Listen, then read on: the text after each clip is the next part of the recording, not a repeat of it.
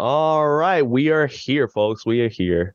So I have just a really good question for you. What's up? In in all of anime, right?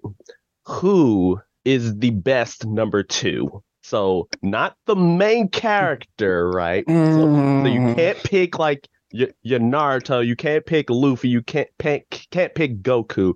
Who? i- But who is the best secondary?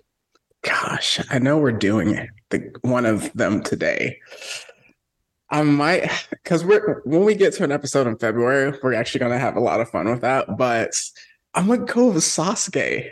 I think that I think that he did the best job in helping to boost the main character story in terms of a Naruto, where it's like those parallel stories running together coincided and helped the character of Naruto and also the the main narrative story. I know like at the end of Shippuden, it was just kind of the their show essentially, but like him uh just rising to power, their fights, the emotional behind it, I really think Sasuke is like a great number two. Mm, fun, fun.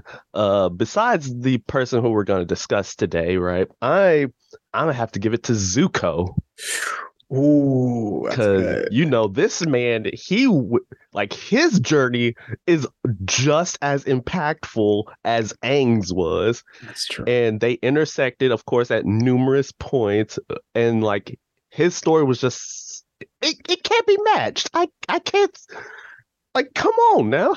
Everybody knows Zuko.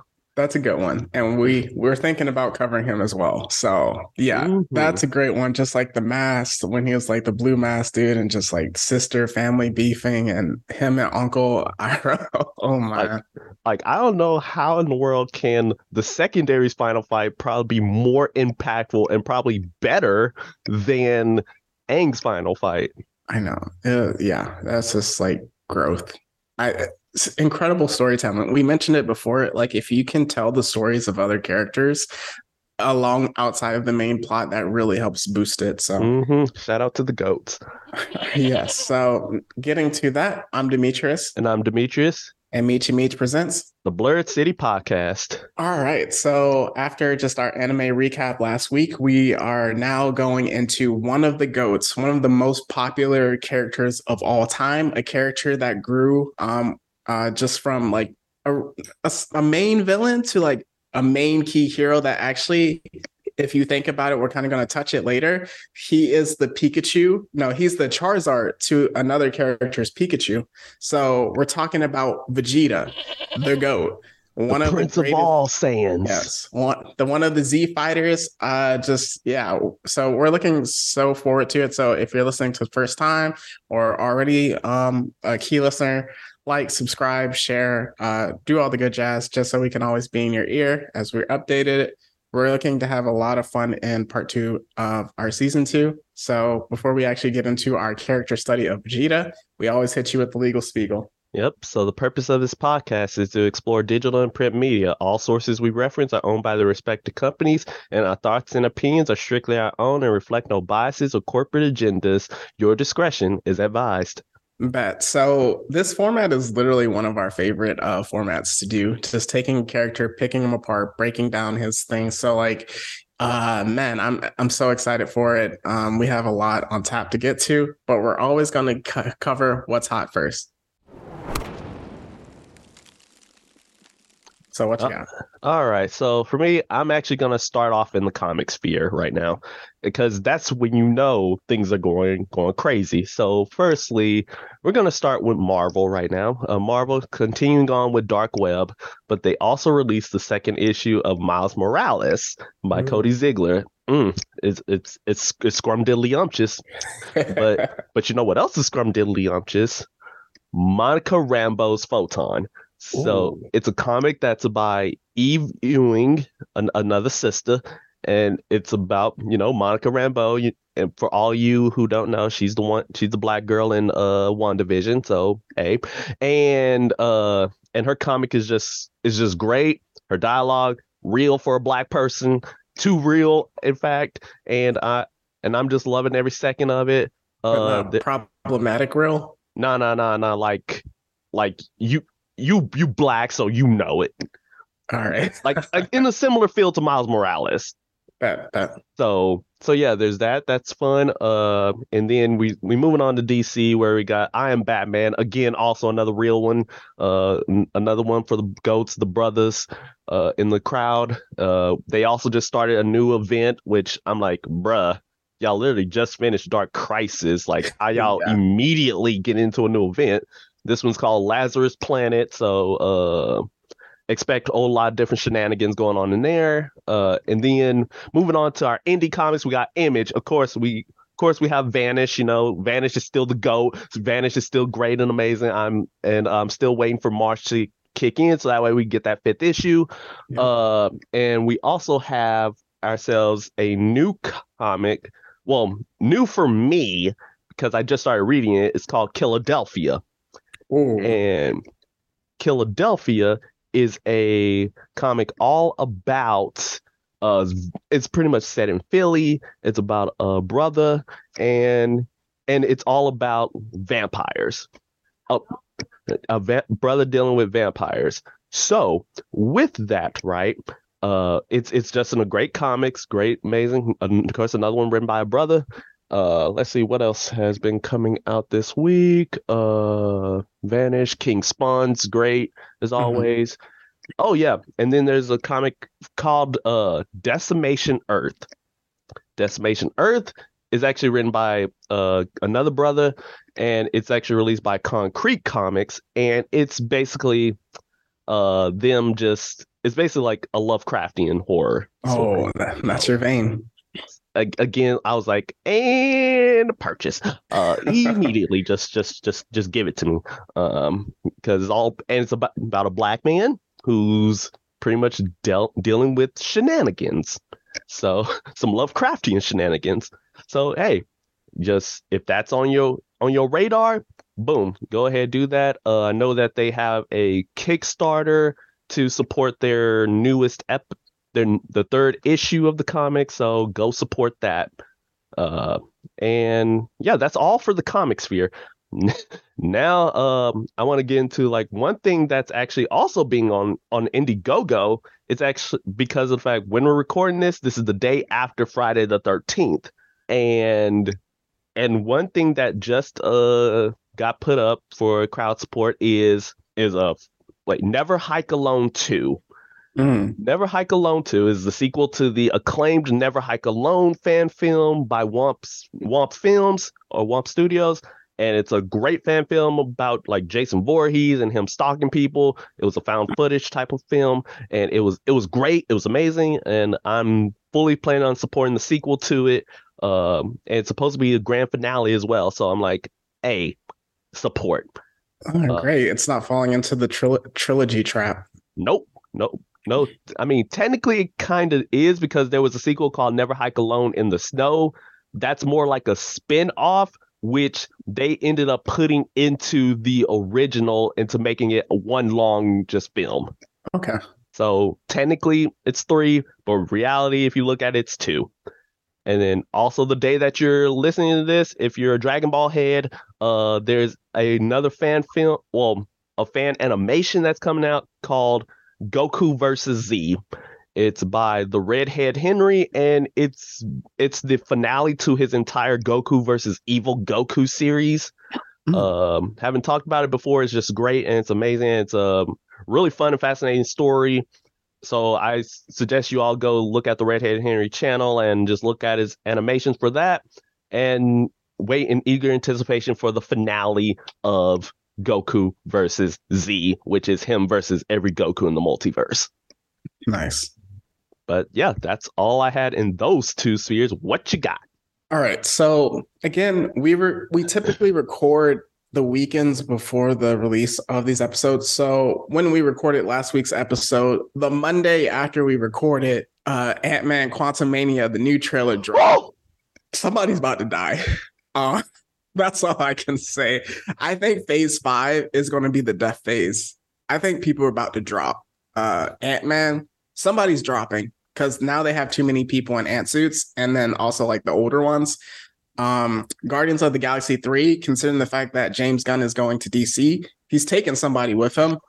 Um, somebody's about to die again. I, I was thinking originally we mentioned that I don't think Drax is gonna die, but then I saw that uh Bautista was like he doesn't really want Drax to be his legacy. So now I'm like, mm, Drax might die, so they don't have him back. But I know if like Secret Wars and the Kang Dynasty, a lot of characters that we've seen before are going to come back in some form or fashion. But I don't know. But that that trailer, what, what do you what do you think about it? First of all, uh, can we talk about Jonathan Majors for a second? How this this man was was a beaming. He he was out here giving Scott Lang the three piece Tuesday. He stopped him. He stopped him out with the Tims. Like he was he was like he was a brother straight out of New York. He didn't care about life. He was all about murder. Bruh. Yeah. Yeah. Ant-Man's not going hand to hand with Kang. I don't know like what he's gonna do to like get out of the quantum realm. I don't think Ant-Man's gonna die, but there's going to be consequences. Um, and again, I don't know if this is the Kang that will be in the Kang Dynasty one, or if it's like he's going to like create another version of himself to do that. So because we know like he controls time and all that, so that's going to be interesting. Um, again, so for this week, The Last of Us the first episode should have dropped. Uh, so yeah, the first episode should have dropped. We don't know what it's going to be like, so we might react to it uh, the week after you hear the podcast, and then that'll be episode two. But that's going to be a good one, but it's going to be heartbreaking because we both like either watched or played the game, and we know what the first episode is going to correlate to. so y'all are not ready for that uh heartbreak. Watch all I gotta say the watch. Get ready for the clickers, the new nightmares. This is going to be the new, um, for the time being, House of Dragon for a lot of people. In the gaming sphere, well, no, one more trailer. Beau is Afraid uh, with Joaquin Phoenix. He's a great actor. And it, it's a movie by A24. And the director is the director of Hereditary and um, also uh, Midsommar, which is the two most messed up movies I've ever seen. So this movie comes out in um, April. Just from the trailer, I still have no idea what it's going to be about, but it's trippy. I'm there day one. Don't don't even worry about it. I, that's one of my favorite directors, so I'm absolutely there. You got to watch it, Mitch. I'm telling you, it's just like what's going to happen. It was not yeah. even on my radar. Hold on, I need, I need to put it on my radar now. And then in the gaming sphere, we have Hogwarts Legacy. It's not out yet, but I know like a lot of sales are like really high for it. I don't know specifically when it comes out, but it's definitely hyped up. And then Star Wars um Survivor comes out next month, I believe. Yep. Um so I think just pre-order. One thing I don't know if it's what's hot, but a lot of people are talking about it. Velma, the new series. Oh boy. I see sometimes like the nerd community can be toxic and you can detect when it is. And then sometimes it's like you have reliable people in the nerd community that you trust. And even those people have been like, this this is kind of wild. So I don't I don't know how to feel. Uh, I already watched the first two episodes. Uh, mm, mm. I'm I'm not saying any more right now. Is it worth watching? If you're into that type of humor, if you're into that type of you know the the uh that regular show slash uh adventure time slash you you know all like the the Rick and Morty type of humor. Okay. From the clips I saw, it seemed like it wanted to be Scooby Doo Harley Quinn. Yes. That yes, that. And I like Harley Quinn, but I don't know if I want that out of Scooby Doo esque. Oh yeah, and also just just FYI, there is no Scooby Doo in the show. I I saw from trailer. I didn't see him at all. Um, just like the other characters, though. Oh yeah, it's just all the humans.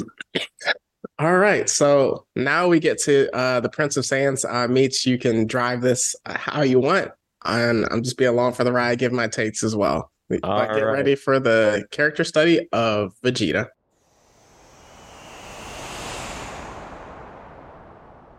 All right. So here we are with uh again my favorite one of my favorite characters of Dragon Ball Z of the Dragon Ball franchise. It is Vegeta, Bardock, Goku, Broly. It's them four. those are my top four. Oh, uh, Bardock number two.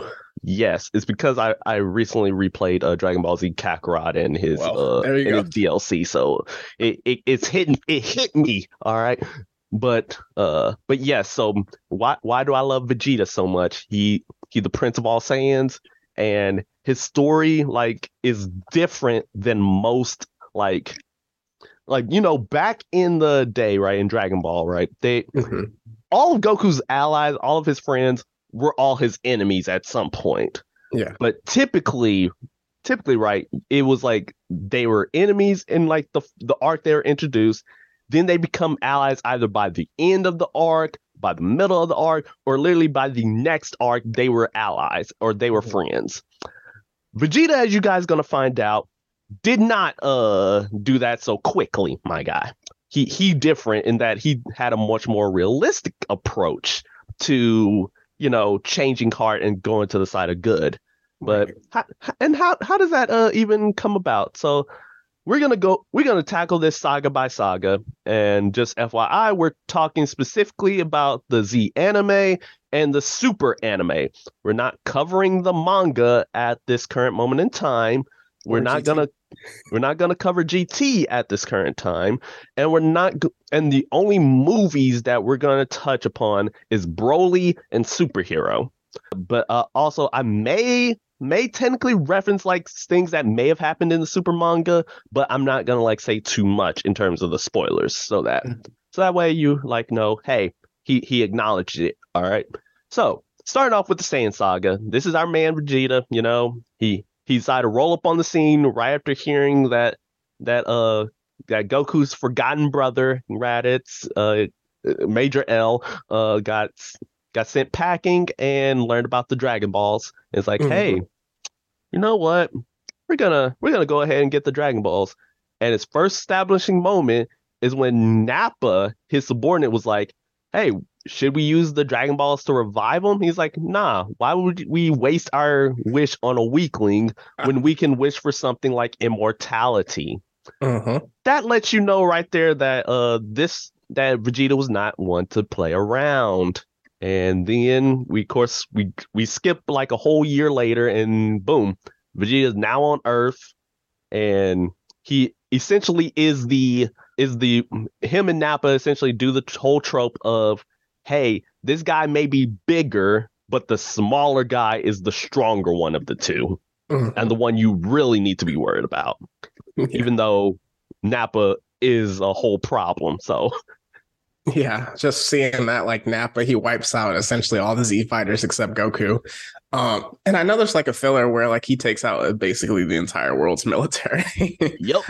So That's like. With, just with that, it's really cool. Um, we I don't know if you want to touch on why he wanted the Dragon Balls, like other than immortality, but the reason behind the immortality now, or if you want to touch on it later. We'll get to uh, a little later. Okay, so just with that, you see that like yeah, Vegeta is just a whole problem, like completely, just like. And then like I really love like the original seat that he had with just kind of like the scanners that they had, like Scouter, yeah, yeah, it was just absolutely incredible. But just even see like there is the trope of characters like the big boss who like doesn't care about like their subordinates or like they'll kill their subordinates like at a heartbeat if they fail them. Um, but like at the time when this came out, this is kind of like relatively new. So just with that, he's like definitely you see like he doesn't care about anybody at all except just being powerful. And then like even with that, since you know Raditz is Goku's brother, that means he's also a lower tier Saiyan. And Vegeta, being the Prince of Saiyans, has that high superiority. Essentially, he's like the highest tier of a Saiyan, considering the fact their entire planet is gone. So hmm Oh yeah. So of course you get into his fight with Kakarot where uh he basically like, you know, shows out how superior he is. And it's when Goku decides to reveal that like, hey, I'm hey, hey, I'm not one to be messed around with. You go and catch these hands. Mm-hmm. And Vegeta starts slowly catching these hands. That's when you start seeing the seeing his veil of superiority start cracking and yeah. want to wisecracking because his pride is being shattered uh, for the first time in this entire series, or or however much you want that to display yeah, it. that we see that we see uh, at the current moment in time. This first time you see his pride getting shattered because a low class warrior is putting the paws on him. Absolutely. So much so he's forced to go great ape, so that way he could kill this man when that Yeah. form is used exclusively for wiping out civilizations. Yeah, that's insane. Like the great ape fight is really wild. Just um the effort that it took to cut off his tail and then for him to then like lose his tail and then have to fight another great ape was so funny in Gohan when Gohan turned to great ape. Oh yeah. As said, this was a fight. It was a grueling fight. Like everybody who was alive had to get involved. Uh Goku, like, you know, his his entire every bone in his body was shattered and Mhm. And you know, he just had to go. So so for fortunately, like this he Vegeta gets beaten.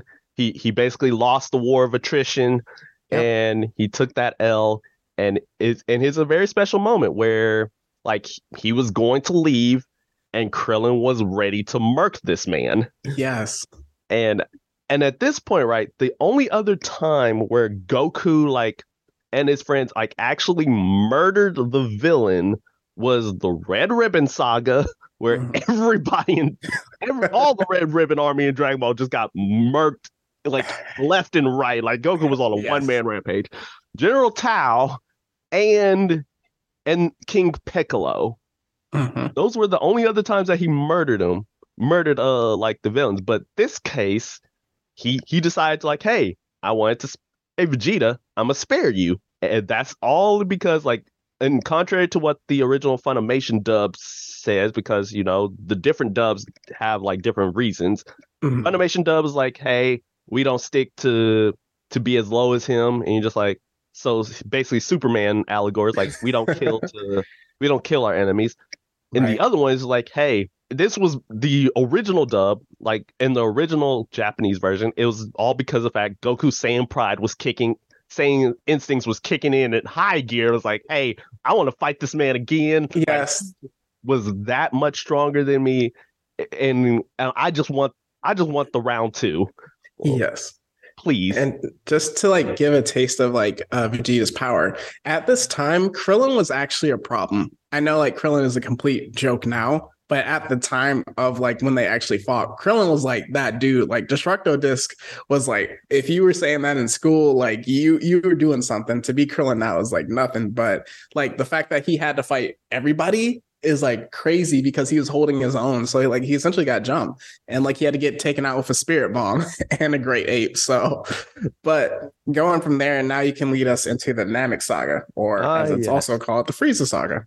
Ah, yes. So the Namek saga, as I said, like I'm including the Frieza saga, the Ginyu saga. I'm I'm including all that in that one saga, and with that, Vegeta Vegeta's back, baby. Like Yes, he he, he couldn't stay out for long, you know, like because he survived, you knew he was gonna come back. And and this was like a great follow-up to like to like how Dragon Ball was written, because like each saga was leading into the next one almost seamlessly because this point is like, hey, now he knows that Frieza was listening into his conversations and knows about the Dragon Balls. So now he know now he's basically na- going rogue on Yeah. a one. It's, just- it's now like you thought the Namek side was convoluted because you think like, oh, it's just the good guy versus the bad guys. No, this case it's more like a three way brawl between mm-hmm. Frieza's forces, the Earthlings, and the Z Fighters, and Vegeta. Vegeta decides to say, no, bump all that noise with Frieza. I want to be superior to him.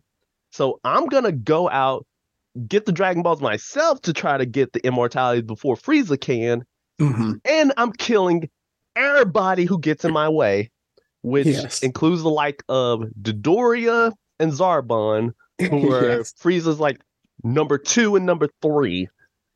Which at this point, that's when he truly learns, like, hey, this man that you were serving under the entire time, Frieza, he's the reason your planet was destroyed. Which just galvanized Vegeta a lot more. It's like, oh nah, nah, I definitely gotta run your pockets. Yeah, it's definitely wild. I I know like different like timelines and continuities, like when he actually learns when Frieza uh destroys planet Vegeta is like different. But just with that to learn that the dude that you were working for destroyed your home planet, but it was almost like he was kind of like slave is not the precise word, but it's accurate enough where it's like you work for Frieza and Frieza at any time could body you Um, so like with that, just like the fear and like absolute like racism that Frieza in the workplace, like an HR violation waiting to happen. Yeah, but who gonna stop him? Who go- what HR gonna do? Nobody. Nothing. Uh, but but yes, and also another thing about this saga is that like Vegeta is still a villain. Like like Mhm. even because of course there comes a point where he's where he's forced to team up with the Z fighters against the Ginyu Force, yes. and he's still a villain, right? This is not a enemy of my enemy is my friend scenario. It's more of like if we going to survive, yes. we gotta team up. But do know I'm still on that op activity, Mhm. especially considering he actually single-handedly murdered an entire village of Namekians Yes. just, just for one Dragon Ball. And Yes. of course, you see that reluctant reliance on uh yeah, reluctant alliance with the Z fighters. And of course, when Goku gets back, that's when he starts having a a whole hissy fit because at this point, that's when you start hearing, at least from Vegeta, the legend of the Super Saiyan, and just how much like like this is what Frieza was afraid of, and this is what Vegeta was really trying to achieve. Mhm. And then with like like Zarbon gives Vegeta the hands and feet initially. Uh, so that's another beatdown. We're going to talk about Vegeta's top five beatdowns, but not not yet. Um, so he gets the hands and feet, but then he mentioned yes, the dragon, uh, the Super Saiyan. So it's kind of similar when we talk about something else with Super Saiyan God. But he's like, okay, I got to be the Super Saiyan. I got to be the Super Saiyan, and he's like understanding that Goku is surpassing him. I mean, he literally beat him the last time they fought. And just like with that, every time Goku comes back, which is kind of a recurring theme, he's much stronger. And like Vegeta, you know, he had to like lick his wounds for a while. He wasn't training. So with that, he comes back. Obviously, he's trying to look for the Dragon Balls. He sneaks Krillin. He sneaks uh, Gohan for no reason. Takes them all. But like with that, I know they in this saga they do lose the Dragon Balls, and then Frieza has them all, but they can't. He can't use them because he needs the Namekian uh, password to use it. Yep, yep. So of course that's what allows like Vegeta, Vegeta in his uh rogue activity, like even though he got his behind whooped by Recoome of the Ginyu Force, and then gets healed by Kakarot. Of course, his his pride is uh, again shattered once again because uh now Kakarot's is fully stronger than him.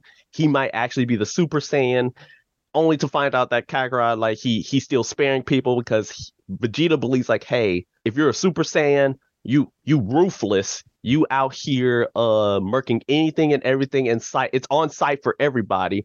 And goku was not doing that. So it's like nah renegade option murder murder mur- i'm murdering all the ginyu force. Like there's no ifs Yes. ands or buts. The dude whose head he cut off and then disintegrated. yes like there is no mercy for this man. Uh and of course like just moving on ahead like seeing different moments like vegeta basically you're seeing a little bit more of a tactical vegeta as well because he has to like stealthily move around. Also he no longer needs to use a scouter anymore because being on earth allowed him to sense energy. Who knows why but uh but like he's using that to his advantage. He's hiding Dragon Balls from Frieza. He's sneaking around on Frieza's ship while Frieza is in there, like Yeah. a whole Mission Impossible type of scenario. And then he put a donut in somebody. Yeah, and he decided to to to blow uh Zarbon right out into the stratosphere and make and decided to put donuts in everybody. Him, and he got Jeice to to be a pack, and he ironically spared uh, Ginyu only because he found the idea of Ginyu being a frog to be so hilarious. yes, that is funny. But and yeah. but then he comes upon the big boss. oh yeah, the Frieza fight. All right, here we go. Frieza was the mo- it's like you know you know this moment where he's just like, oh boy, all right, I gotta fight Frieza, but I know that like I've been getting stronger throughout this entire saga because of the Zenkai boost, which is where whenever you recover from near death, you literally get stronger. Yep. That's how Goku been getting stronger, and that's how he's been getting stronger throughout the entire fight because you know Dodoria handed him an L, Recoome started handing him L's, so Sorry. he he decided to just all right. I think I can. I think I got this. I think I got Frieza. Uh, and and then he he realized, oh wait, Frieza has more transformations. Yes, he, he he already knew about like the one, but he did not know about the second. Nope, he did not know about two or three. Uh, which which is like, uh, okay, all right, Krillin, I'm gonna need you to to put a donut in me. and he's just like, whoa, whoa, whoa, whoa, chill, chill, Vegeta. But that just shows how desperate he is at that moment. It's like, hey, to beat Frieza, I need to become the Super Saiyan because Kakarot is out of commission. right. And uh, so put a donut through me, and then Dende, you heal me, so that way I get another Zenkai. And somehow it works. Mm-hmm. After, of course, threatening Dende because of the fact, like, hey, uh, I'm about to die, and if I die, you all die. Poor Uh, Dende. Poor Dende. Dende got the short end of the stick, but but this ain't his episode. Um, but yeah, so Vegeta comes back fully Zenkai boost, Frieza in his final form, uh, and then one of the most one of the most baffling beatdowns, one of the most down horrendous beatdowns of all time ends up com- commencing. it's not even the worst one he gets, but yeah, you're right. I I argue that it might actually. Well, actually, no, no, yeah, yeah, yeah. You're right. No, this is actually number two. It's up there. It's up there. two in his most physical beatdown, but this is his number one most emotional beatdown Yeah, you're right. You're right. because of the fact like all this time he's thinking like he's the Super Saiyan and that he's the one be able to beat Frieza when in reality he's just getting dogged the Oh, yeah. whole entire time and Yeah, Frieza's to- not even trying. To the point where it's like he's on the stages of death and then he's like crying, which is insane. Like that's like the first time he ever cries, it says, I believe.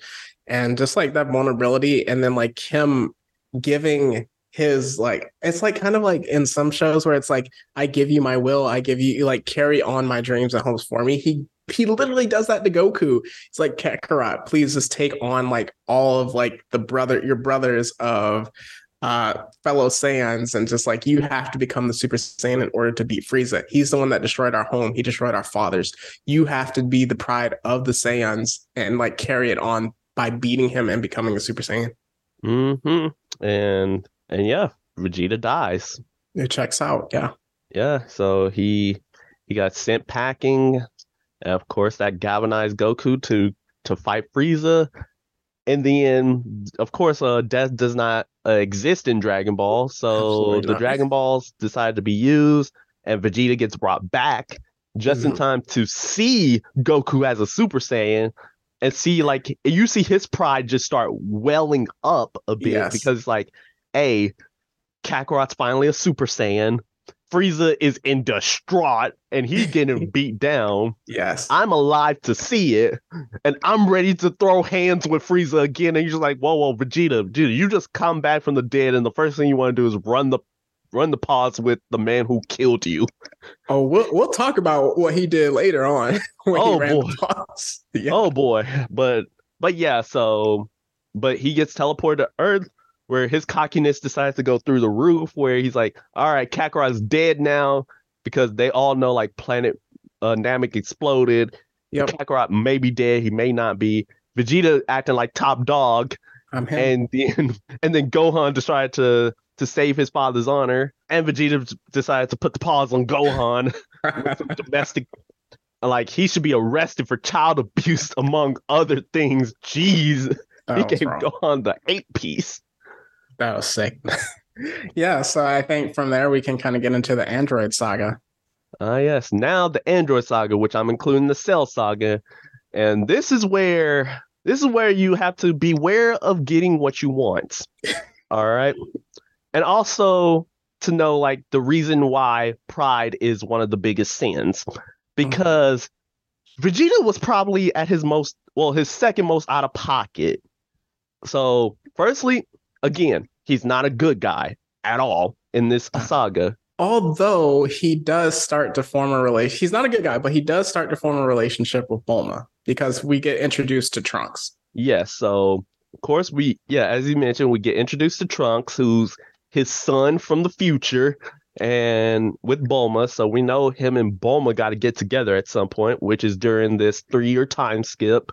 Uh, and throughout this time, he leaves her to be a single mom uh, and goes out into space, you know, not paying child support at all. Uh, deadbeat dad. Yep, he's the biggest deadbeat, and he's, because as Team Four Star was stated, he wanna be a Super Saiyan. He Yes. wanna, he wanna, wanna, wanna.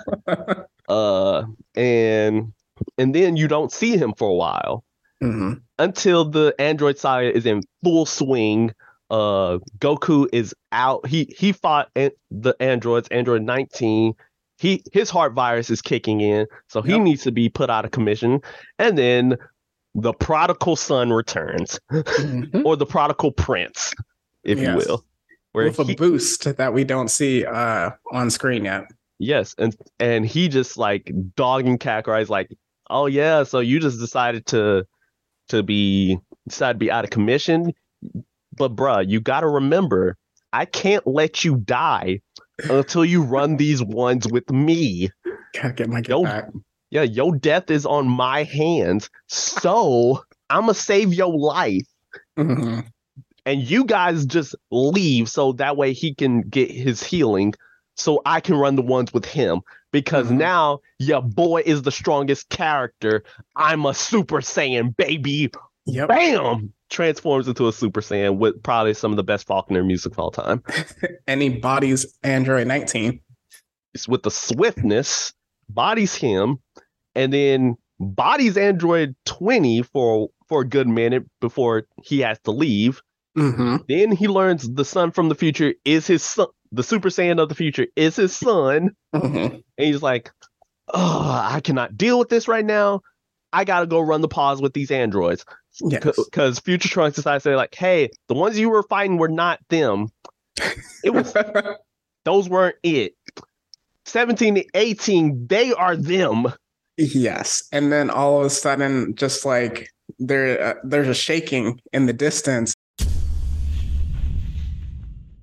And then you just hear humbling, humbling, ah, humbling, humbling. And Android 18 beats his behind. Woo! Oh man, oh man. Vegeta gets another savage beatdown, and this is actually the first. No wait, technically the second time his arm gets broken. Uh, but this is probably the most famous time he gets his arm broken because he's he got what he wanted. He was a Super Saiyan. He was the strongest of the Z fighters at the time. Yep. He and his pride was probably through the roof, and then immediately got shattered. Yeah. That yeah. took one of the biggest L's he got. Yeah, he learned like the androids they have unlimited energy, while him being Super Saiyan expends so much energy, and he gets beat completely. I think like Vegeta paved the way for Renji. Um, in a sense, the number two that gets his behind beat. Yeah, yeah. But I I would say at, at least for Vegeta is that he gets comebacks every now and again. That's true. Yeah, Ah. But we ain't going we ain't talking about Renji today. We ain't talking about him. not today. yet, not yet. But uh but yeah, so of course him getting his arm broken, him learning that his his son from the future about his son, Vegeta just leaves. Yeah, and and he is just wallowing in his self-pity in the rain in uh in the desert transforming into super saiyan just raging out um he he hit the blue screen of death uh Yeah. and you see in all of the famous amvs on youtube back in circa 2005 with linkin park playing in the background he is just going through it that up through it for a while Mhm. until Kakarot decides to go. He he gets fully healed. Like, hey, uh, I know a place where you can get a year's worth of training in a day. He's like, oh, word, bet I'm going in first, so that way I can run the pause on the androids, on now Cell, who he's now aware of, and Mhm. on you. Because again, his his sole purpose is to run the pause on everybody who's disrespected him. yes, Kind of like an, uh, no, I ain't gonna say it because I was gonna. I was gonna get this whole place canceled. Uh, oh my gosh. um, so uh, I'll I'll take over. I'll take the baton for you. So essentially, he gets like a modifier to Super Saiyan One. It's so interesting with the power scaling, where it's like it's not exactly one, two, three. It's like one and one and a half, and years and stuff like that. But he gets that, and he goes up against Imperfect Cell, and he- semi-perfect. Yeah, and he he does a really good job. He's beating him. And then he decides to get cocky and his pride gets in the way. And this is one of the most famous beatdowns that we have ever seen in anime. So essentially, he's like, Cell's like, yo, let me just get to my perfect form. This is the one thing about uh, Dragon Ball Z where it's like, let them power up so I can beat them at their best.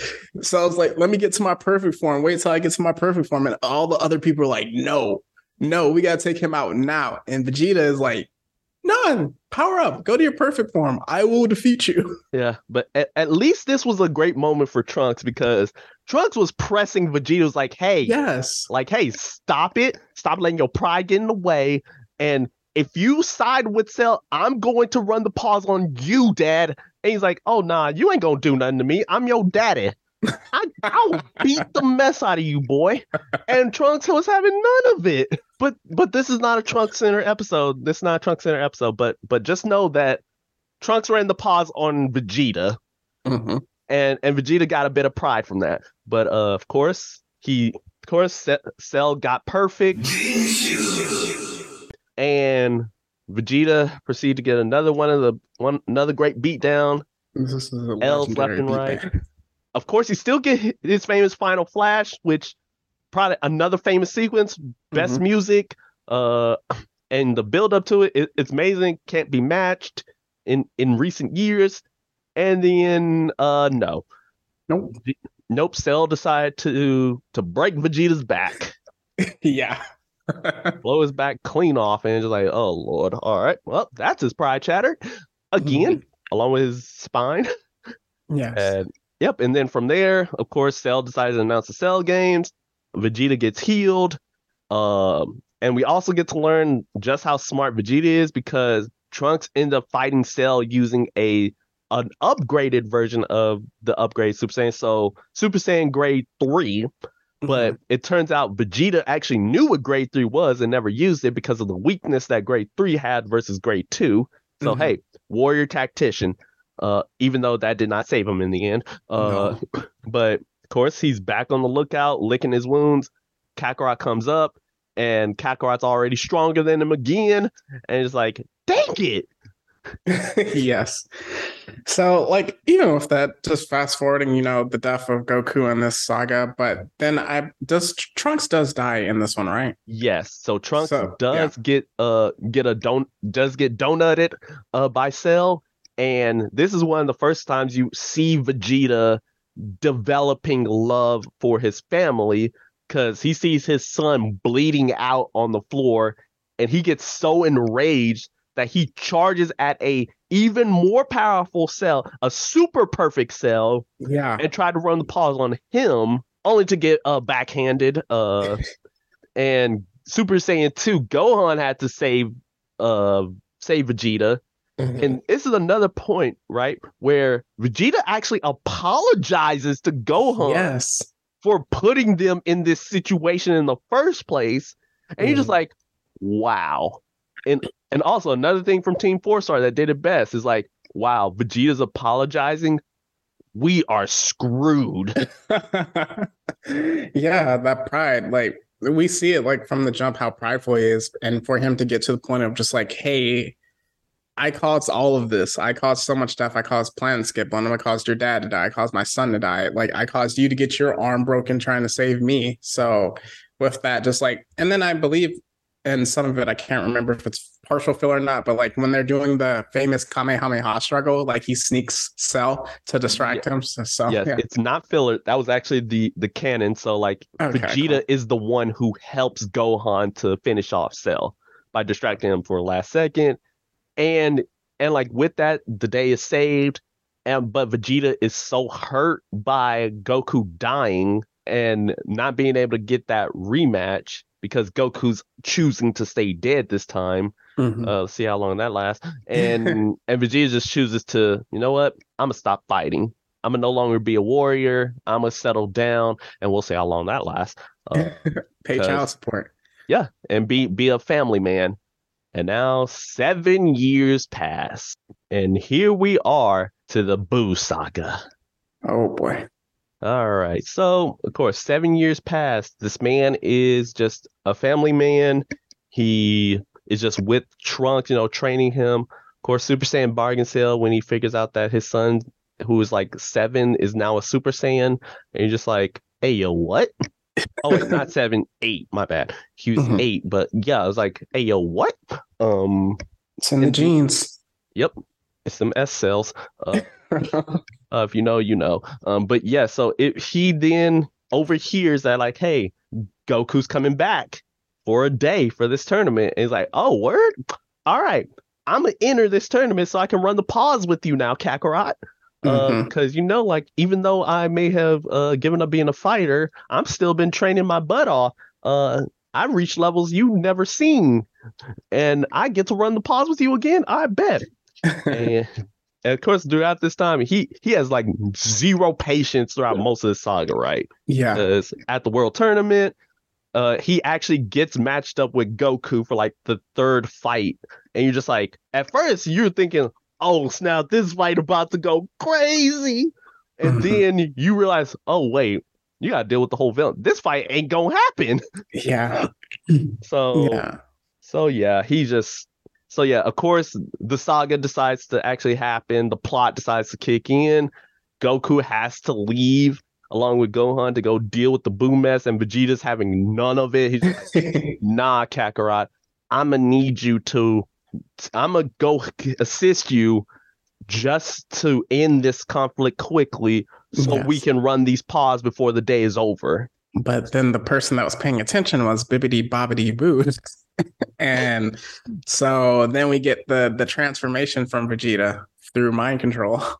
Oh yeah, so we we so yes, Vegeta decides to turn to turn back to the dark side of the Force, mm-hmm. and with That mind control, on his head. Yep. He got that tattoo on his forehead. Now I'm sure a lot of kids back in 2000 they were ready to get tattooed on them. Um, to go to the Majin Vegeta, Prince of Destruction, uh, yes. and to run. And his sole purpose for turning back to the side of evil is because with the mind control he gets stronger, so he can run the pause with Goku.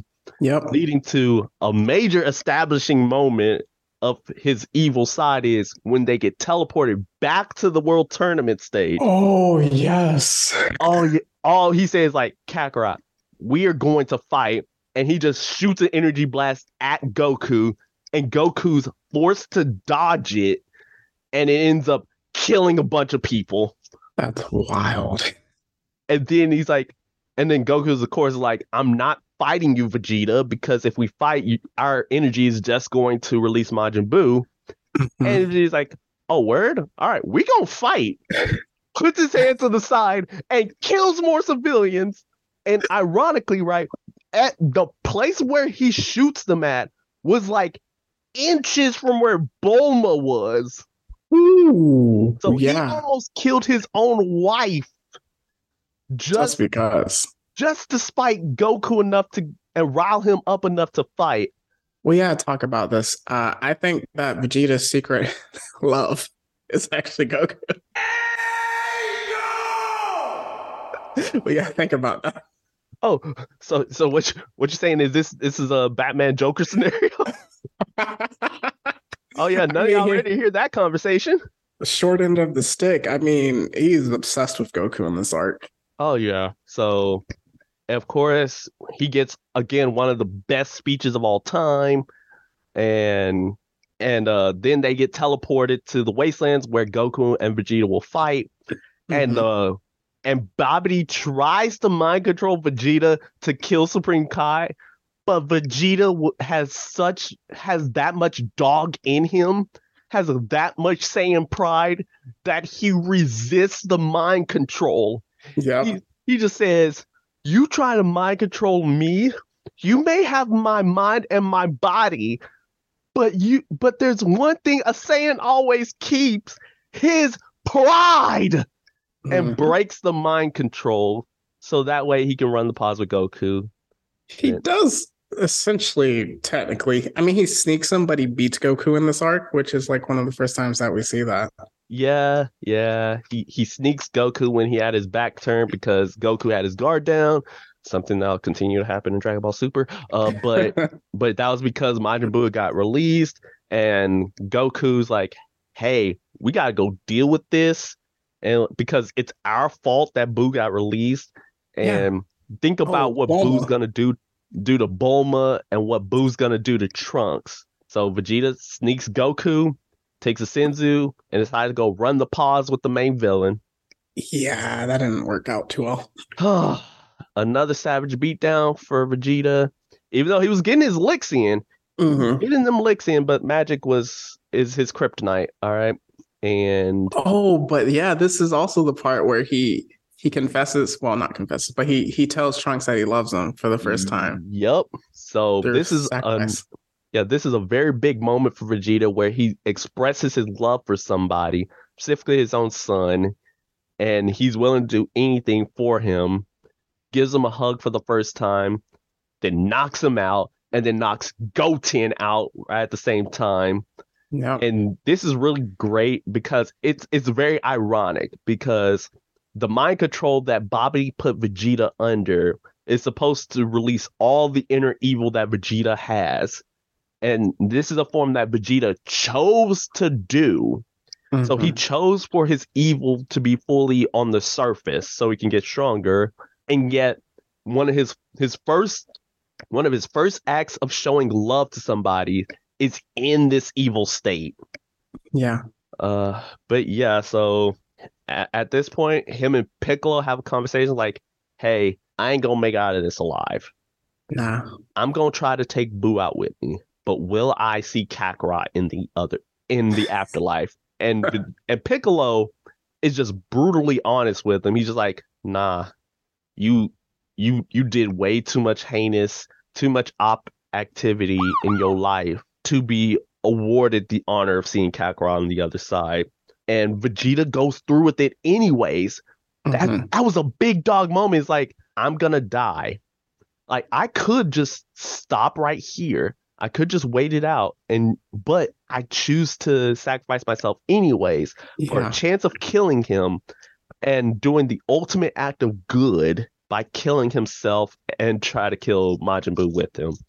The final yeah. explosion.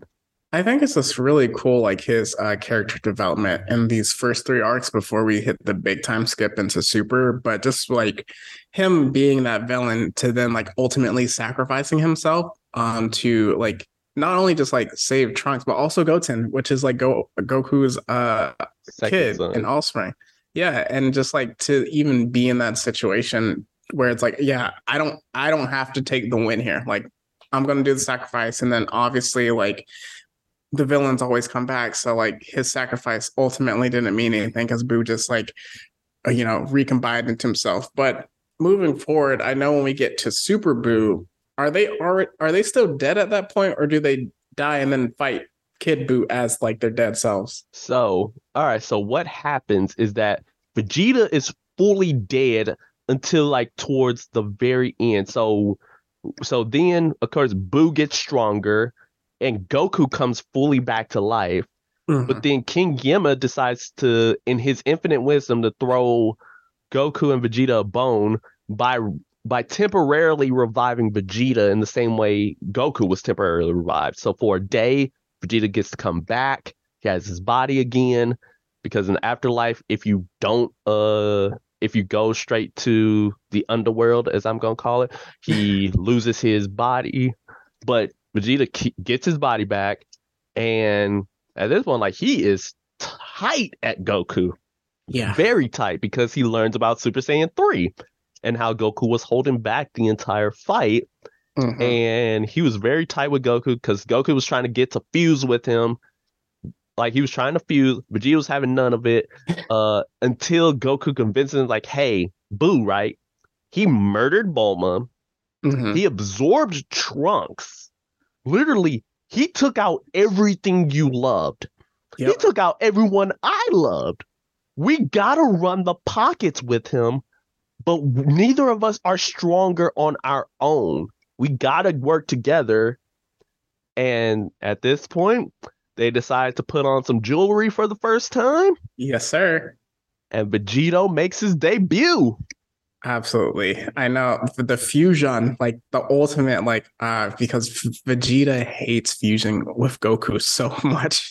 um, but like, and then I think here at this point, when they actually fused, it was like, y'all would be fused forever. I, yes. I believe that was how it was initially introduced. So, like, for that, like, he was like, fine, I'd rather take out Boo and be merged with you forever than to like just like not have my people avenged. So then they like actually they give Boo the hands now, Ooh, but yeah.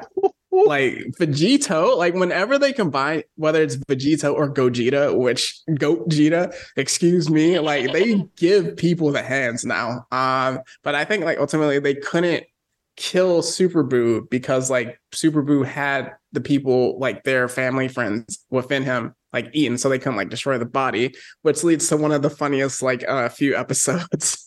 oh yeah. Afterwards. So so Vegito purposely lets himself get absorbed so that way he could take Boo out from the inside out.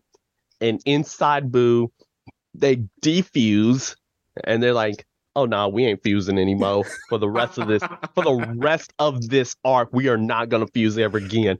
Screw that. I'm destroying the earrings. Yeah. I'm like, bruh, you could have at least sold the jewelry on uh on eBay or at least on Etsy. Like, bruh, you know how much you can get for that? Infinity uh, dollars.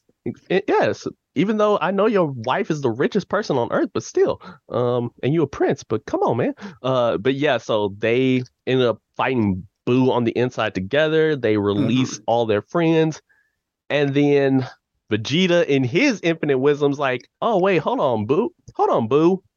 We see this fat Boo inside you that's also been yes. absorbed, and you, and you will get extra tight whenever we get near him." I wonder what happens if we rip him out too. Boo is extra scared. He's like, yeah. please don't. Please, for the love of God, don't. It's like, oh, you begging now? I bet. Lace up the Black Air Forces and rip him out anyways. He's so cruel, man. I love Vegeta. yes. But unfortunately, this was a major uh blunder. All right, because what this ended up doing is uh turning Super Boo into the president of Black Air Forces himself. Shout out to CJ the Champ, to the CEO, yes. to, to the to the head Black Air Force in charge, Kid Boo. Bruh, how is Kid Boo so much stronger than Super Boo when he lost everything? And he was a menace, like an absolute menace. So this is what I like this thing, right? And is that like Super Boo is actually stronger than Kid Boo, but Kid Boo is more unhinged and mm-hmm. you know how how like the more unhinged you are, you somehow get like insanity levels of strength. Yeah. Like he he just does not care. He will he will run pockets and and this is not a kid boo episode. If it was, uh, hey, go go look at CJ the Champs episode on Boo because that mm-hmm. is the go is is goaded. Um, but but yeah, so he so yeah, they both they all get out of Boo as he's transforming into Kid Boo. Kid Boo's first first uh move destroy Earth. Petty. And but before he does, he shoots a blast at Earth intending to destroy it. Vegeta is the first one to react and to shoot it. So mm-hmm. so yeah, you, hey, he's like, whoa, whoa, whoa, chill out. And then Boo destroys the Earth. They all get sent to Supreme Kai's world, where Goku and Boo end up having a brawl, which is an amazing and another amazing character moment for Vegeta where he finally, after all these years, admits and relinquishes the title of the world's strongest to Goku. Mm-hmm. Mm. Does Does Vegeta ever go Super Saiyan three at any point? I don't recall him. Technically, no, in the series, but as you know, like by Super Comp, when Super happens, Super Saiyan three is a thousand percent obsolete. That's and that's fair. It could, and like my main head canon is that he can go Super Saiyan 3, but it's a similar situation to like Super Saiyan Grade 3 with Trunks' super buff forms that he sees the all of the downfalls of using that form, mm-hmm. which is that the ki consumption is crazy. And he elects to never use that form because of how draining it can be. It makes sense. Yes, and just like even with Goku and Kid Boo's fight, uh, we see that Vegeta just to like give Goku time during like the ultimate, like penultimate uh, ending to it, he he is like fighting um Kid Buu and like he's dead. So like if he dies again, it's over. Like there is no coming back. There is no more like even the spirit of Vegeta, and just like he won't like um give up. And that's like just like really a, another big moment to him. And he's the one that convinces people. Well, to uh like ultimately have the spirit bomb, but like the person say uh, Satan is Hail able to get them to give it. Hail Satan. is Uh, able to get them. But yes, as you mentioned, like Vegeta, oh man, Vegeta gets the worst beat down in this one. Like physically, this was rough for my guy, as you mentioned before. But yeah, he was the one who tells Goku, like, hey, use the spirit bomb. Like, this is your only chance. And also, like, let the people of Earth defend themselves for once. Right. Um, as you said, like Hell Satan, he gets to uh and he wins. And of course, Vegeta is now set and he he and now he's firmly oh yeah, another big character moment is the fact that like Goku and team uses the Namekian Dragon Balls to revive everyone who was good, Mhm. and Vegeta ends up getting revived in that wish. So so if you had any doubts when Vegeta became good, it was that this arc in the Buu saga. Mhm. And that was where it fully cemented him as a good guy. So yeah, and for a lot of people, this is kind of where uh, uh Dragon Ball and Dragon Ball Z initially ended. Uh, so we're gonna take a quick sponsor break, and then we're gonna transition into Super. All right. So for today's sponsor break, we have the Saiyan Academy. In the Saiyan Academy, you get to learn to express your pride and the warrior way in the strongest way possible. You train with the elites of the elites and to become the strongest Saiyan, the strongest Earthling, the strongest being overall. And you will become the greatest in the universe. Now, full disclosure, we cannot guarantee that you will become a Super Saiyan, but we can guarantee that you will be stronger than Krillin. So please come and join the Saiyan Academy, where all humans and beings of indeterminate races can become the strongest there is. All right, so Super came out. I I remember I by the time it ended, I was waiting for the dub uh, for it to come out, and it was like super far behind. So like, was by Tournament of Power when I actually started watching the dub for uh, Super, and it, it it was really good. Uh, but with that, speaking of Frieza, it's a lot of him and Goku's like paralleling together. Essentially, they're the main two characters now. Whereas in the first, uh, I don't want to say arcs, but the first iteration of Dragon Ball is mostly Goku and everyone else. So like with that, his character arc is semi complete. But Meech, I know there's aspects of it that you want to talk about. Yeah, so essentially, like as you mentioned, like when it comes to each of the arcs of Dragon Ball Super, uh, like you know that, like as I said, Vegeta's pretty much like his character arc is fully cemented in Dragon Ball Z, and when it comes to Dragon Ball Super, it's more accentuating. It's more like, it's more like you seeing the full change, like more you seeing like the after effects of it in Dragon Ball Super. So. So kicking it off with the Battle of Gods arc, of course, that's when Beerus decides to show up. Uh, Vegeta's fully terrified of him, but in this arc, you fully see him like giving up his pride for somebody. Yeah. Where in this case, firstly, it was give us his pride for Beerus because he is fully terrified and he knows exactly what Beerus can do when he's on his off day.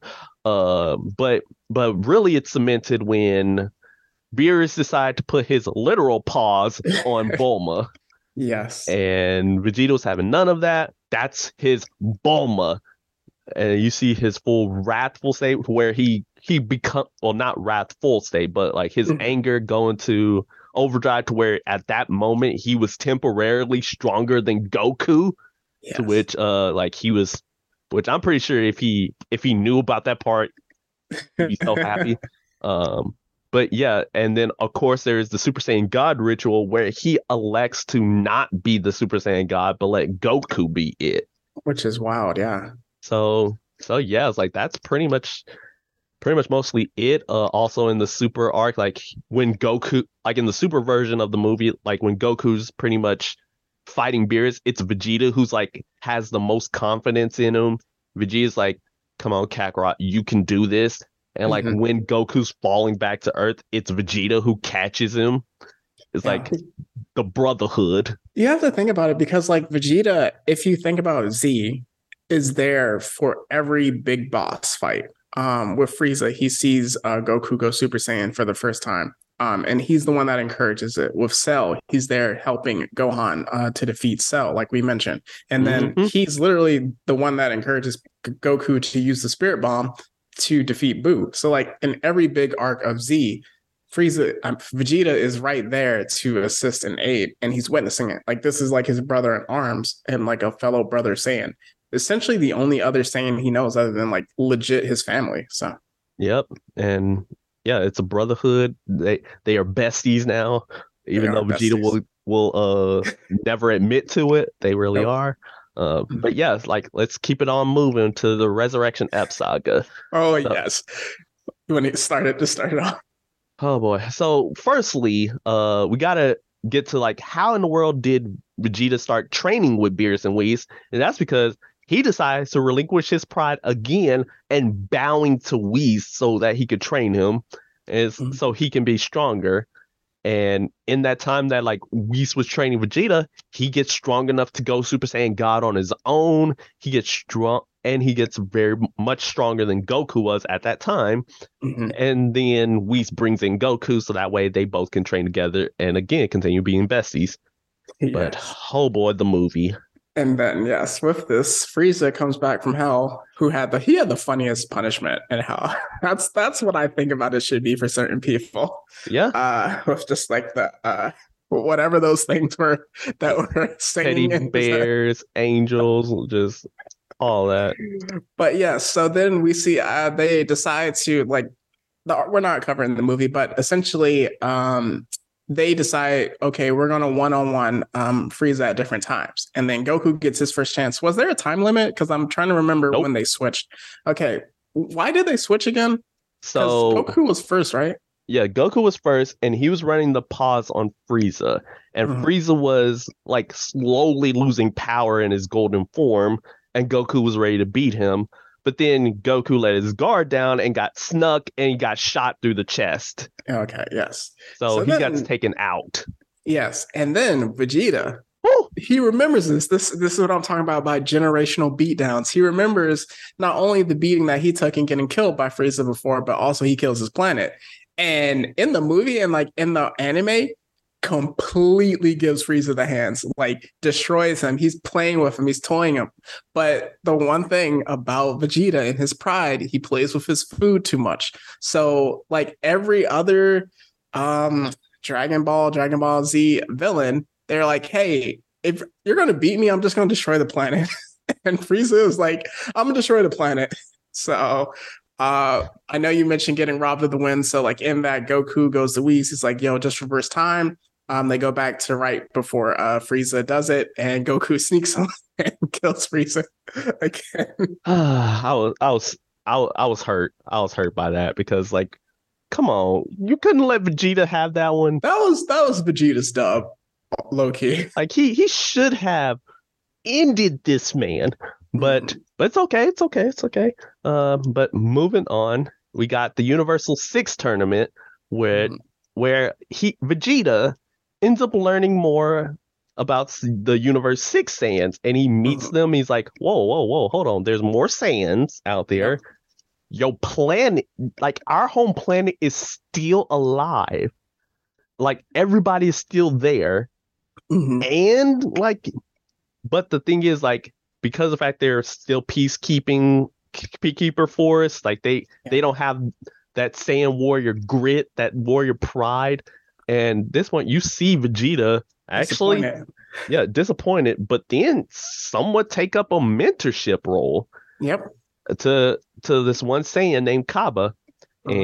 and and in that like Vegeta, of course he like two v fives a whole team, like he nearly takes out the whole entire team, especially considering he fights like Universe 6's version of Frieza and bodies him immediately yes. In in a very great moment because Frost is is trash. Um, yes, he is. But but fortunately, as I said, he he one v threes the Mhm. the troop and and Vegeta mentors Cabba into just taking Saiyan pride and teaching him how to become a Super Saiyan.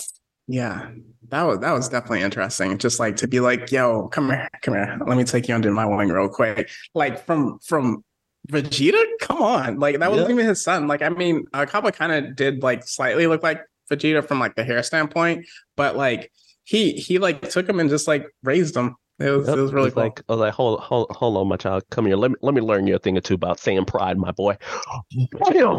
Yes, And then knocks him out after he becomes Super Saiyan. That was kind of crazy. Yes, And, then, we he gets Go- Oh, I was gonna say, uh, finish this because I know the next arc is your favorite arc of all time. You darn right. I was gonna say, and then he gets knocked out by Hit, but that, and then that's literally all you get of Vegeta. Mhm. But, But now- yes, going there. Go ahead.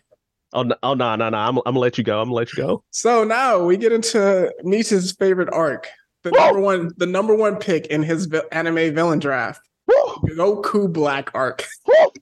Oh yeah, because this arc, this arc has Vegeta pressed the whole entire arc because of my favorite villain, Goku Black, decided to pull up to wreck his son's future timeline.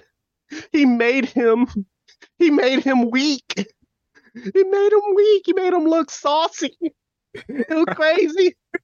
But but at least this time you see like again more of the mentorship role of Vegeta because he just sees he just sees Goku Black and he's just like I immediately hate you Yeah. for for not only wrecking my future, well wrecking my son's future, you Mhm. killed my future wife Yep. and and you look like my rival. yeah. I gotta run the pause. And run the pause he tried. But before that, right, he decides like, okay, Trunks, like he he he okay, but he he he ain't on God tier. So Nope. he trains up Trunks. Now now remember that in the Android saga, he trains with Trunks, trains in air quotes because they go into the hyperbolic time chamber together, but it was more like Vegeta training on his own, Trunks training on his own. Mhm. This time it's more like we training together, my guy, Yep. and becoming the and becoming like a father son duo. So they go to the future. Vegeta decides to go all out in blue to run the ones with Kakarot Black. Oh wait, sorry, Goku Black, and he gets bodied immediately Absolutely. with that rose. Oh, Oh, man, my saucy.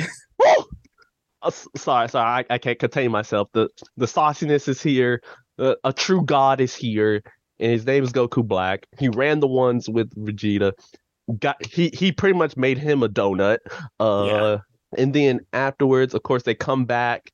They're licking their wounds. Vegeta training again, and then they come. They go back to the future where they learn about what happened, like Goku Black's origin Mhm. and this enrages Goku. This enrages Vegeta because, like, how dare you steal a Saiyan's body? And then, and then it it pisses Trunks off to the high heavens. He achieves a new Super Saiyan form, Yep. Super Saiyan Rage, and and of course Goku and Vegeta have to go back to the past again.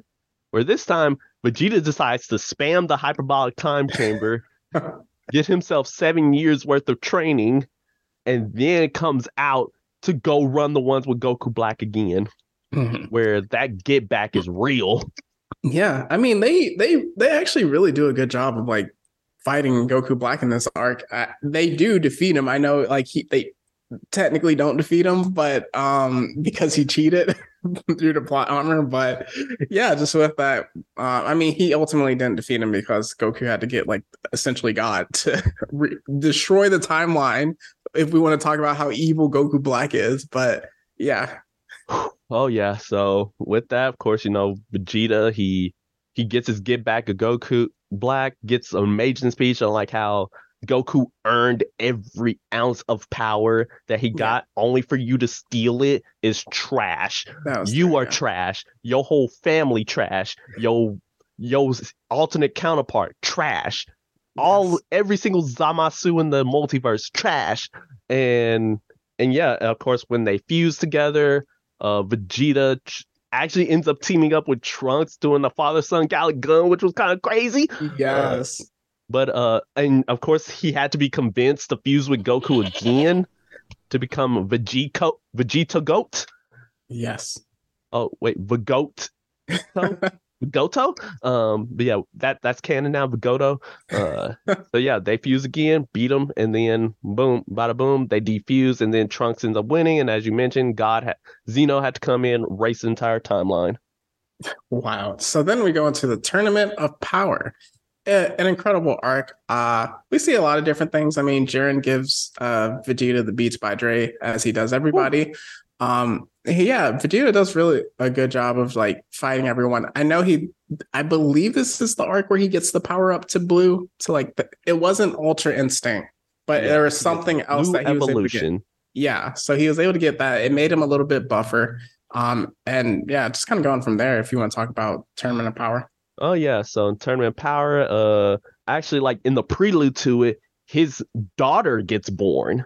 Oh, Mola. So, and of course, during that time, he was focusing less on his training and more on being a family man. Which I'm like, there you go, Vegeta, being being a being a good father.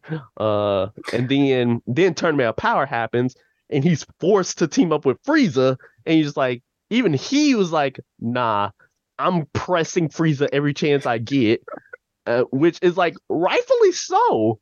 Frieza's Mhm. trash. Um, even though he was kind of a, a semi MVP of the tournament. Uh, Oh yeah. but but yeah, in the tournament itself, you see him and Goku actually teaming up on multiple occasions, which is something you never saw before. Like them two fighting together Yeah. in sync against Jiren, against all Universe Nine, against Anilaza. Oh, the one I really like with the uh the fight here, it's when he defeated the dude that became a destroyer god and then he called him out for it. Oh yes, yes. I was about to get to that. I was about to get to it. So, so yeah, so he goes blue evolution to where he's now on equal footing with blue Kaio-ken times 20. And he's like rejecting Ultra Instinct because, like, nah, that is not my way. I stick to my own pride. But Mhm. you, Top, you Toppo, you decide to give up your pride to be a destroyer. Oh nah, I can't be around you. Get wrecked, son. And and he takes him out using the final explosion, the technique that killed him before. But he he he survives. I'm like, yes, let's Mhm. go, Vegito. Vegigoat. Yeah, that was that was absolutely incredible. So that's like essentially like in the beginning he couldn't beat Beerus, like the beginning of Super. Mhm. This is like the equivalent of him beating Beerus now, um, even though like different power scales, but like he de- be- defeats a destroyer god. And then even with that, it's so funny when we see uh, is it Caulifla, the other Yep. Saiyans? When they fuse together and Goku is like begging Vegeta to fuse again, and he's like, I am not putting on those earrings and fusing with you, Kakarot. He's like, I nah, like that. nah, fam, I, I can't allow that to happen. But also another thing that's even more beautiful, right, is his elimination. Mm-hmm. So he gets eliminated from the tournament. You know, Goku's out for the count again because he ran out of energy, and Vegeta gets the beat down of his life. But when he gets eliminated, he gives all of his energy to Goku, entrusting his pride to him again. And he's crying while doing so too, because he's thinking about his family who's potentially going to get erased. He's thinking about Cabba who did get erased in the entire universe six. So he's entrusting everything to Kakarot, and Goku goes Ultra Instinct. And while fighting, Vegeta gives probably another one of those great speeches that you see on TikTok a lot of times with that audio, where he's talking smack to the universe 12 god Belmod. It's like, oh nah, see, you keep underestimating us. Uh, let me teach you something about Saiyans. You mess around, you gon' find out. Let me pull the chart out real quick. I was like, hold on, let me pull out the receipts. Um, let me see. We got Gohan eliminated a lot of people. We got Kefla, like those two eliminated a lot of people. Cabba got Super Saiyan 2, so he evolved. Kakarot, Ultra Instinct, he's battling your best mans and he's winning. And then we got me who took out your second strongest and won. I I wonder if I I know we're gonna get to it a bit later. I wonder if in the next arc, the person that gets introduced that we're gonna cover, if they were in the team, if they would if they would have been able to beat Jiren by himself without like any power ups. Bruh. Bruh. Let's let's just no in fact, let's do this, right? Because that was essentially the end, right? Let's Mhm. transition from Tournament of Power to Broly. Lord have mercy. To to again another member of my top five, Mhm. Broly. And in this Broly, the canon has changed. So if you want to like update the canon, Yes, so essentially, if you remember Z Broly, you know, uh, always screams Kakarot, uh, is the legendary Super Saiyan. He was around during the Cell Saga. His first movie could honestly be put in canon. Then the second two are, or the second and third one are kind of iffy. Uh, but fan favorite character finally gets reintroduced. Well, finally gets introduced in canon, but he's completely different. So the circumstance. I wish, but the I mean, he's a bit darker now. So yeah, I was like, I wish, but like the circumstances around his birth is the same. You know, born power level ten thousand. Uh, King Vegeta is pressed by him, so he, so instead of trying to kill him, he says exiles him, and and then we cut to post tournament of power, where he ends up facing the sins of his father in the form of Broly, Mhm. and oh, oh man, that was a that was a fight. Mhm. That was a fight. But then we get the legendary fusion. Ha! Uh, yes. Oh my gosh, the goat. Goat Jita makes his debut in the his canon debut. Yes. And Goat Jita ran not just the paws, he ran the hands, he ran the feet, he ran the key blast, he ran his hair through Broly.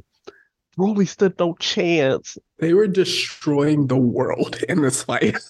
going through different dimensions. He I was like, when you were saying like, oh yeah, this person could probably take on Jiren, I say, given enough time, yes. Yes, he could have. My goodness. And that's just him without training. Imagine Broly with training and he can use God Ki. Lord. I was like, give me Tournament of Power 2. I already have the 10 members who need to be on that squad. Mhm. Like, replace Tien with Broly. Gotta get out. replace Master Roshi with Majin Buu, replace uh who was it? Wait, isn't Kid Buu being regenerated? Oh, he got reincarnated into Oob, who's an Indian kid, and I think he was like three or four years old by the point in Broly. Okay. So Back to Vegeta. yes, but back to go, but, but got to go Jita. Um, but yeah, so essentially that was just an amazing movie, an amazing fight. Uh, after they fuse, you don't really see Vegeta for the rest of the movie, and then you get into to the next movie, the final movie that we're going to talk about in this timeline. Okay, so going to superhero, I see like notes that you put. I thought this movie wasn't canon. So here's the thing about that, right? This movie is t- is canon, and the time placement of it is literally a year before the end of Dragon Ball Z. So that final episode of Dragon Ball Z where Goku actually meets and fights Oob, a year prior, superhero happens Okay. and and with that right also i'm also like within the notes it actually does take place after the moro and Granolah arcs of the manga so Mhm. in case you're wondering like after the broly movie there's two manga exclusive sagas that happen dealing with moro and and then the Granolah arc i'm not want to see getting the Moro so bad. Oh yeah, the Moro arc go dummy and also has a great deal of Vegeta uh has a lot of Vegeta character development. Yeah. Same with the Granolah arc. Like both of them develop develop both Goku and Vegeta's character arc to astronomical levels, That power boost. Lord Ooh. have mercy. but we're we're not talking about that because we're sticking specifically anime. But in superhero arc, right? It's mostly a Gohan and Piccolo and Pan centric movie, Mhm. but you cut to Goku, Vegeta, and Broly training together sporadically. So with that, you see Vegeta doing something he he never did before, which was meditating. Like he's Mhm. sitting down, he's slowing down, he's meditating, he's uh he's learning a lot. He learned pretty much how Jiren was as strong as he was. And he's also learned a lot about Broly. And you can see like him and Broly, like they they're actually good. Like they actually kind of bros now as well. So I'm just like, yes, good boy Broly. Um I so- mean, Bro- Broly's winning too. Like he got old girl. Oh yeah, he got Cheelai, but but but I'm sorry this is this is not a Broly episode. Uh, if if we can if we want to make a Broly episode, hey, uh, and hey, uh, shout out in the comments. Um, but but yeah, so when it comes to that, like him and Goku in the spar- sparring in their base forms, where Vegeta, after all them years, after the decades, after all the trash that he'd been through, after all of the time he'd been proselytized, like, hey, I'm gonna kill Kakarot. After all the times he wanted to run them ones again, in a tear jerking moment, moment that had that had me tearing up in the theater, that had characters in the movie tearing up. Vegeta finally got his dub. Yeah, yeah. They they went they went at it and he was the last one standing. That was really cool. I think appreciation just to Vegeta for that um that moment. I think it was um, one of the moments a lot of people were talking about. So Vegeta Definitely. got the dub. that's how we wrap up uh his arc essentially, him getting the dub. Yep. So Right. any yeah, go ahead. I was I was gonna ask you like if you had anything else to add. Yeah, so just uh, a few things like now that we kind of recapped this whole entire arc, uh we one thing we like we talked about, but we didn't like talk about talk about. He he he was winning in love. He got the number one girl in all of Dragon Ball. Yeah, yeah, the number one in riches, uh, the number one in in looks. Even though I kind of, I'm kind of on Team Chi Chi on that. I'm low key but team Chi Chi, but she was getting like improvements with the Dragon Balls apparently using superhero.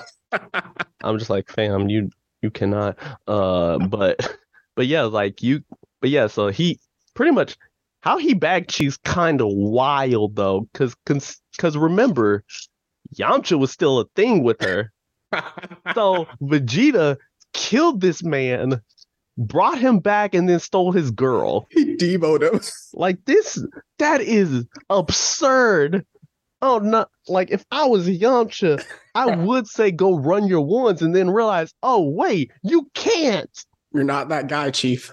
You can't be him against Vegeta. Your name have to be Goku, Gohan, Frieza, or Broly, Yeah. or Beerus, or Whis to run the ones with them. That's crazy. But yeah, let's let's go ahead and talk a little bit about like how how relatable Vegeta is. Oh, I think it's interesting because um from our perspectives, like in our own narrative, we are all our own Goku. And like so we are the main characters of our own stories. But through time we learn that the world does not revolve around us. So sometimes you have to take like essentially, I hate to say it, a side character role in some aspect of your life, whether that be work and you're a part of a team or like you know, football in some aspects or just like different areas of life, even let's say in a marriage or relationship where at times there's give and take, like who needs to be like supported more, who like kind of needs to like lead more.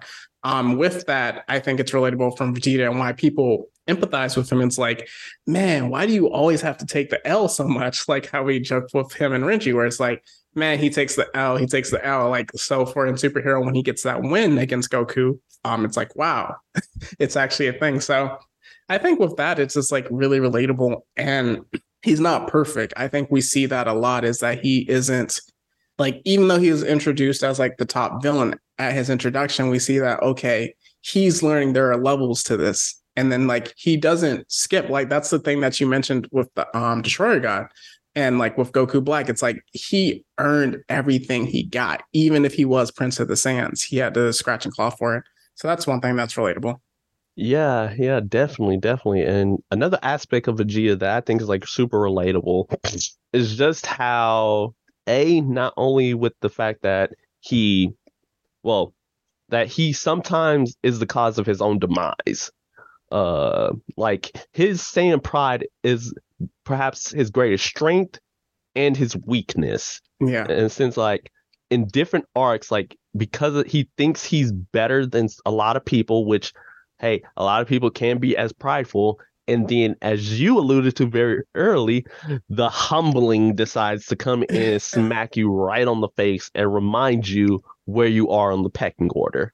Mm-hmm. And just how, uh, and when he mentioned, like, hey, he let Cell get to the point where essentially, like, because of Vegeta and Krillin, like, both Goku and Trunks died. Uh, but and uh, and even though they did die, like of course it ended up like working out itself in the end with the Buu saga, which right. given the Buu saga, like because of him, Buu ended up getting released and killed the entire planet, uh, and destroyed the entire planet and everybody on it. But yeah. still, like you you get the idea of that. Like sometimes you got sometimes you just gotta take a chill pill. Yes, and you gotta like learn to relinquish your pride for the greater good, which is what he ends up doing in Dragon Ball Super at multiple points. I think that's another um this is kind of sidetracked, but like that that's another place that I don't think people give enough credit to for places you don't want to live. Um the Dragon Ball uh universe because you can literally just be chilling and then the world blows up and it's over. I mean, it really only happened twice, but and like if you're a regular person, like you not gonna know how much danger you're in. That's and plus fair. you're most likely gonna get wished back by the Dragon Balls anyways. Uh yeah. but even if you were a Z fighter on the other hand, then you'd probably be pressed. That's fair. And one thing, just like with the blowing up, like you mentioned, like the turn from villain to hero isn't overnight. Like you mentioned, like uh King Piccolo and other like villains in the initial saga, it's like they're the villain, uh, they fight Goku. They become friends, except for the Red Ribbon Army. um, but with Vegeta, it's like it took three arcs for him to actually be cemented as a good guy. And like it wasn't even like anti-hero status. It was like Cell and uh the Frieza saga. Villain. Yeah, it's like he's still evil, evil. Uh, and like his motivations are evil. He just happens to need to fight them. So that I really appreciate that as well. Yep, and uh, it's another reason why I love Vegeta so much is that he has a much more realistic like turn from evil to good. See, uh, there's actually this really great video I saw on uh, redeeming villains, and that like there's a spectrum on like how somebody turns good, whether it's all on like the person's agency and like their own uh like decision to turn good, a la Zuko from Avatar, or it's like or it's like mind control to where either they break it or they get mind control to turn to the side of good. Think uh let's say Revan from Knights of the Old Republic. Okay. Now Vegeta, in my opinion, is like right in the middle where to where it's where he has a lot of agency into his turn to the good, but like that one time he he went Majin. Like it was his choice, but he did get mind control to turn evil. But it's through that evil side, as we mentioned earlier, that actually exposed kind of somewhat the most good in him in that point. Right. And you also have to think is that like Vegeta, like we see in flashbacks, was always prideful even as a kid. But mm-hmm.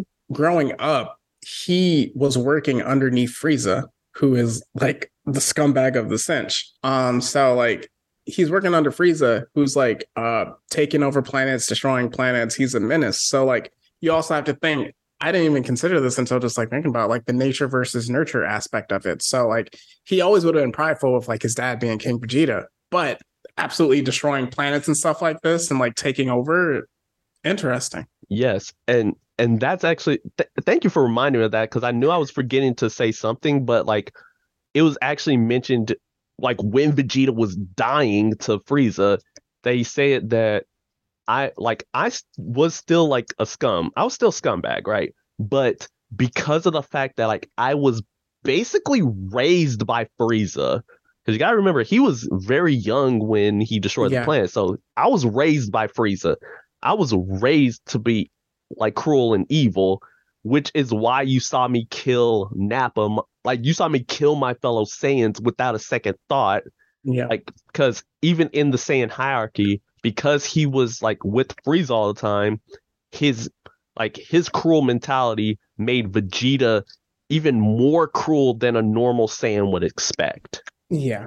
But yeah, uh, and another thing that again, well, you touched on it uh, earlier was just this the the fact of like, hey, I'm uh, sometimes you're the side character, sometimes you're not the main, you're not him, you're not the main character. Or at least just in a real life perspective, supporting role, if that's Yeah. better. Yeah, yeah, like sometimes you're in a more supporting role, sometimes you're number two, and Vegeta ends up like learning real quick, like, hey, well, learns like not real quick, but like in the Buu saga, like, hey, I don't have to be number one.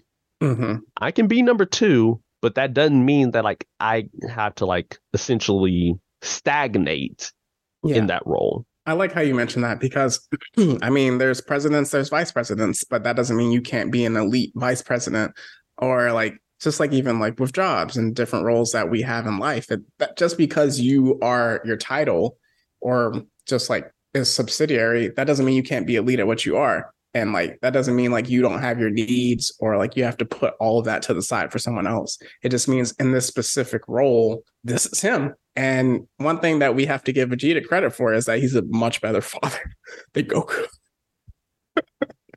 Yeah, yeah. And hus- at least husband, he's a much better husband because Goku doesn't know what a kiss is. Yeah. Yeah. Hey, that's what you get for being raised as a country bumpkin all your life, Goku.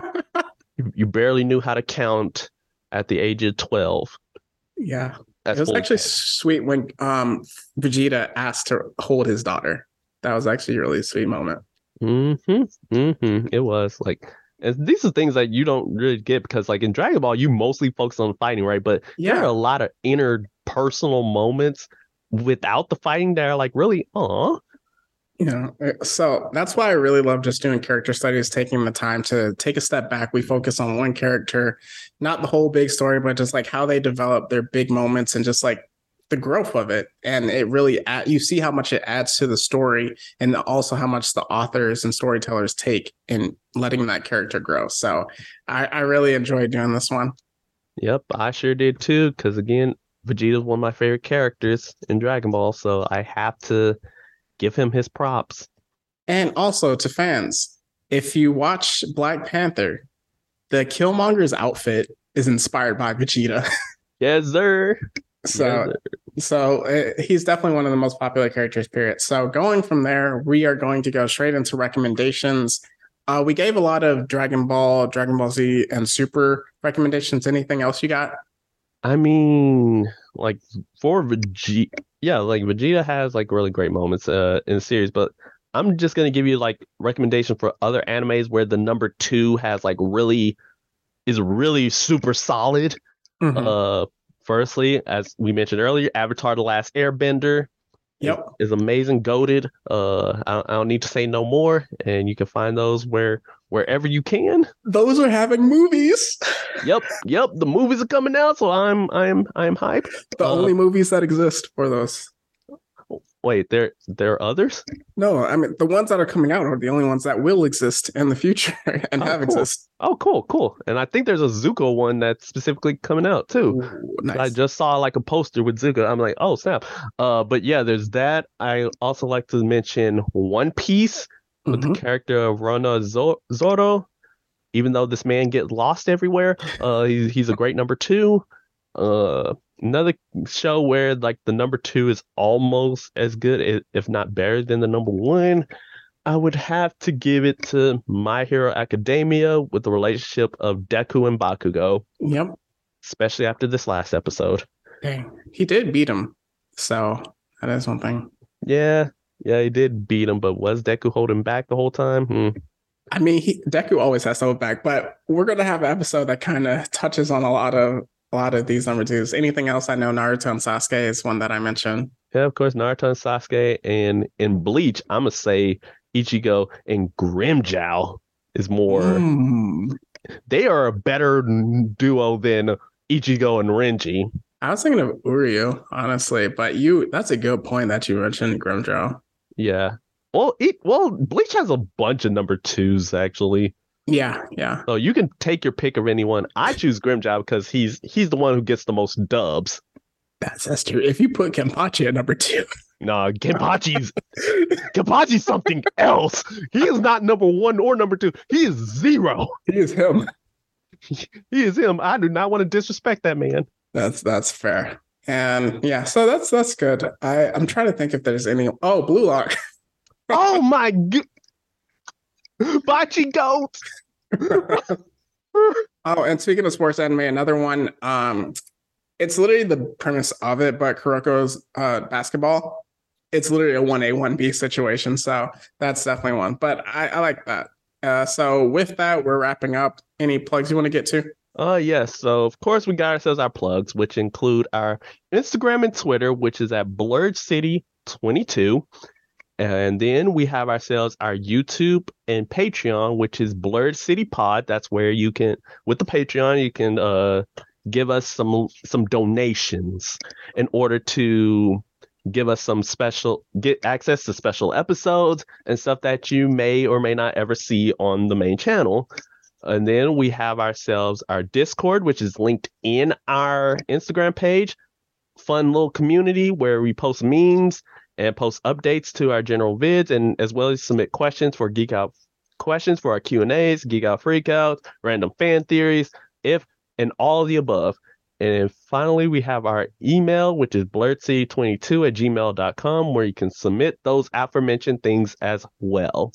So finally, I have my personal a TikTok page, which is the Rogue Jedi 21. I just posted something really funny, which at the time of this video, I may have posted something else. Uh, but at the time of recording, I posted something for Friday the 13th. Uh, so go check that out. And yeah, that's all I had. Do you have anything?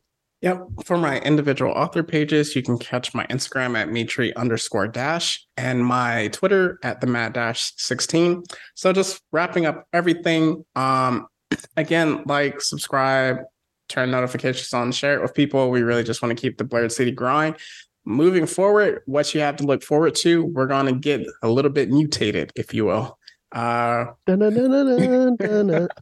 so next week we're gonna have uh intro to X-Men. So just like a big overview of the X-Men mutants in general from that perspective. And then we're gonna wrap up the month slightly going into February with the X-Men or mutant draft. Haven't decided the rules yet, but that's gonna be really fun.